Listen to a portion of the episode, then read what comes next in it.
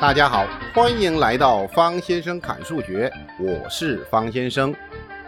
今天跟大家侃一侃角有关的基础部分，角的表示方法。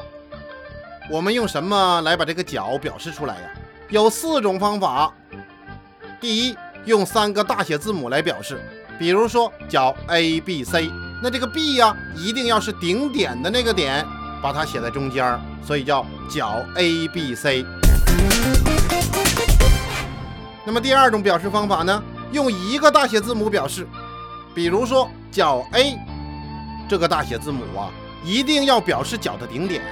如果说你用一个字母来表示啊，那可不是任何条件下都可以使用的哟，要没有歧义才行。那个角啊，干干净净的，以它为顶点的角只能有一个的时候，这个时候呢，我们就可以用一个字母来表示了。那么第三种表示方式呢，就是用数字来表示，一二三四啊，角一角二角三角四啊，这种表示方式。那最后一种呢，就是用希腊字母来表示。为什么用希腊字母来表示啊？古希腊的数学家多呀，人家早就这么做了，而且写起来又简单又方便。有的人说了，我还没有学过希腊字母啊，希腊字母都是什么呀？什么阿尔法呀、贝塔呀、伽马呀、西塔呀、西格玛呀、拉玛达呀、缪啊、phi 呀。那么方先生呢，给你说一说。你通篇的都是三个字母表示的，角 A B C，角 B C D，角 X Y Z，那你最后满篇英文呢？说那我用希腊字母表示吧，那希腊字母是有限的，所以呀，推荐大家用数字表示。你角一、角二、角三、角四，是不是？你到角一百都行。我晕。这里面我说呀，除了用三个字母表示的这种情况。那么其他那几种情况呢？你在表示的时候都要用一个小弧线，把表示的范围圈出来。你真聪明，这样显得高端大气上档次啊！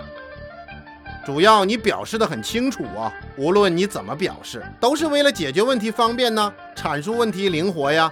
OK。有人说了，那我两种方法一块上呢，也行；那三种呢，也行。那我四大天王一块上呢？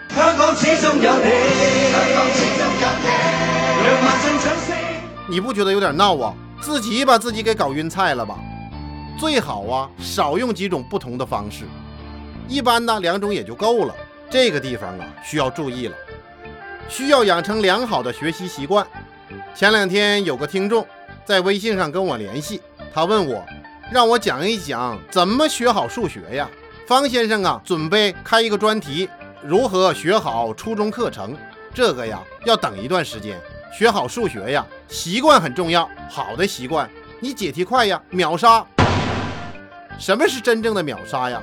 那是实力的象征啊！掌握了最核心的精髓，上三路插花盖顶，下三路古树盘根，基础扎实啊，又能迎来变化，碾压考试。把每一次考试都看成是你享受和出题人之间灵魂交流的过程。嘿，Come on，Come on！美哉横刀立马眼圆睁，壮哉秋风席卷落叶回。这么牛气冲天呐！就这么牛气冲天。别人看到你冲出天的牛气，以为原子弹爆炸了呢。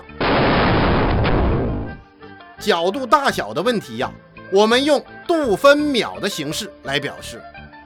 是六十进制的，一度就等于六十分呢，一分就等于六十秒啊。这里头啊，我们说的度分秒啊，指的是角度啊。有人是不是想到时间了呀？对呀，时间也是六十进制的呀。你真聪明。为什么用这六十进制来表示角度和时间呢？你想想，数学里边六十有十二个因子。一二三四五六十十二十五二十三十六十，其中这二三五都是质数啊。由于拥有较多的因子，所以六十进制的数可以被多个数整除啊。换言之啊，你可以把它拆成多种不同的时间长度啊、角度长度啊。比如说一个小时，你可以看成两个三十分钟啊。三个二十分钟啊，四个十五分钟啊，而且这六十啊，它也是同时可以被一到六整除的最小的数了吧？Yes。古人定义角度为六十进制，其实原因很朴素，就是为了测量和作图的方便。随便做个量角器，就可以按照读数把角等分成很多份儿。你说方不方便呢？角度啊，就是用以度量角的单位。怎么表示啊？用一个小圈圈，这个小圈圈呢要写的高一点，画个圈圈诅咒你。比如说呀，十八度，那就是在十八的右上角写一个小圈圈。一周角被分成三百六十等份儿，每份儿就定义为一度。采用这三百六十这个数字啊，因为它容易被整除啊。三百六十啊，除了一和他自己以外，还有二十二个真因数。包括了除七以外的二到十的所有数字，所以很多特殊角啊，它都是整数啊。其实这里边有点方便使用的意思。当然，方先生觉得呀，它也势必具有偶然性。为什么不是七百二十度啊？因为最早的数学家呀，大家一起开会讨论呢，一个权威的长老就说了：“这个角啊，一周就给它定义三百六十度吧，要和一年的天数一样啊。”执行命令吧。于是啊。就把一周角分解了三百六十份了，一度就这么定了。那有人说了，一年三百六十五天呢，闰年还三百六十六天呢，为什么不用三百六十五呢？你想想，这三百六十五它的因数太少啊，这个数就没有那么方便了吧？实际上，一年到底有多长啊？我们说公历的一年呢，是指地球绕太阳运行周期，也就是。三百六十天五小时四十八分四十六秒，也就是一个回归年呐。在公历上，我们平年是算三百六十五天，比回归年是不是少那么一点点呢？那余下的那一点点怎么办呢？那就累加呗，累加了四年之后啊，差不多就多出一天。所以说，在第四年的时候，二月末就加一天。使得当年呢，这一年就变成了三百六十六天了。这一年就是闰年呢。你真聪明。所以说呀，现行的公历当中，每四百年就有九十七个闰年。按照每四年一个闰年计算呢，平均每年就多出零点零零七八天。啊这样经过四百年，就大约多出了三天。因此啊，每四百年要减去三个闰年呢。所以公历规定。年份是整百数的时候，必须是四百的倍数才是闰年，否则不是闰年。执行命令吧，方先生说呀，这就是人为的呀，这不明显的是跟着地球、太阳这种运行周期在那凑数吗？反正能凑数就好。有的听众可能担心了，如果哪一天地球和太阳的周期发生了变化，怎么办呢？方先生说呀，目前看还是相对稳定的。不用担心，倘若哪天真的由于某种外力的作用，导致太阳和地球运行规律发生变化了，那一切都需要重新定义呀！不要啊！这个呀，其实也没什么。你想想啊，以前人们还相信地心说呢，地心说就是起源于古希腊呀，经过这亚里士多德把它给完善了，结果呢，托勒密呢又把它进一步发展了，所以呀，地心说统治世界。占了相当长的时间。当时亚里士多德就认为呀，说宇宙是一个有限的球体，分为天地两层，地球位于宇宙中心，所以这日月呀就绕着地球运行，物体总是落到地面呐。地球之外呢，有九个等距的天层。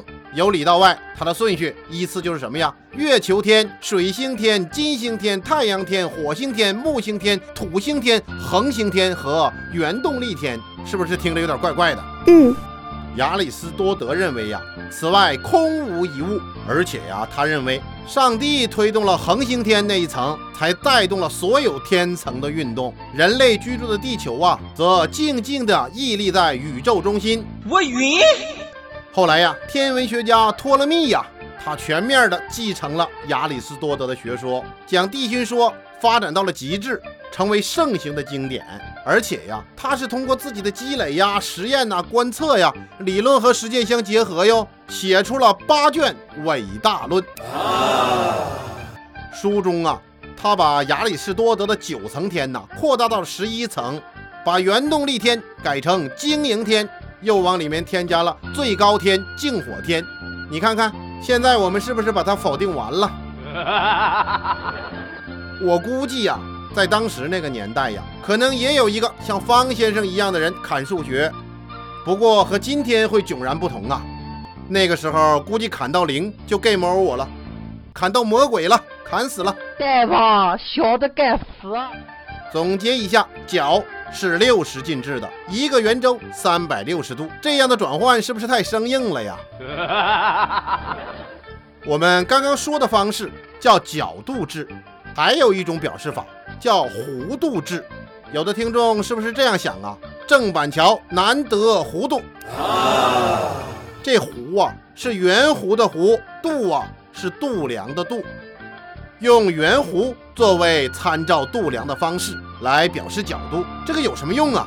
这角度值多好啊，三十度、六十度、九十度、三六九啊，多清晰呀！为什么要搞个弧度制啊？我都糊涂了。不想糊涂。这个弧度制啊，是为了解决实际问题，尤其是用来表示公式和进行运算，它大大化简了有关的公式啊、运算呢，尤其是在高等数学里边。弧度制啊，你现在知道有这么个事情就行了。等到砍到圆或者砍到物理的匀速圆周运动的时候，我们再接着砍弧度。砍到这里呀，方先生已经给听众留下了不少需要继续砍的坑了。咱慢慢填吧，趁着方先生还年轻，想把自己对数理化的理解抓紧时间砍出来。这是免费的劳动啊，就是为了给听众做点事儿。砍好砍坏咱不说，关键是这精神呐，我都感动了我自己呀。愿从此天下人不再讨厌数理化，也是方先生做的一个有意义的事情啊。如果你喜欢，别忘了给方先生点个赞，屏幕左下角的喜欢点一下，这就是给我最大的精神鼓励和支持了。方先生不是靠砍数理化养家糊口啊，这事儿啊就是喜欢。土地公公钻泥巴，喜欢呐！别拦着我哈，我砍着高兴，你们听着高兴就行。好吧，今天就砍到这里。如果你碰到数学问题需要和我沟通交流的，欢迎加入我的 QQ 八七三六二六幺幺三。如果你觉得方先生的讲法和内容你喜欢，别忘了分享给更多的好朋友哦。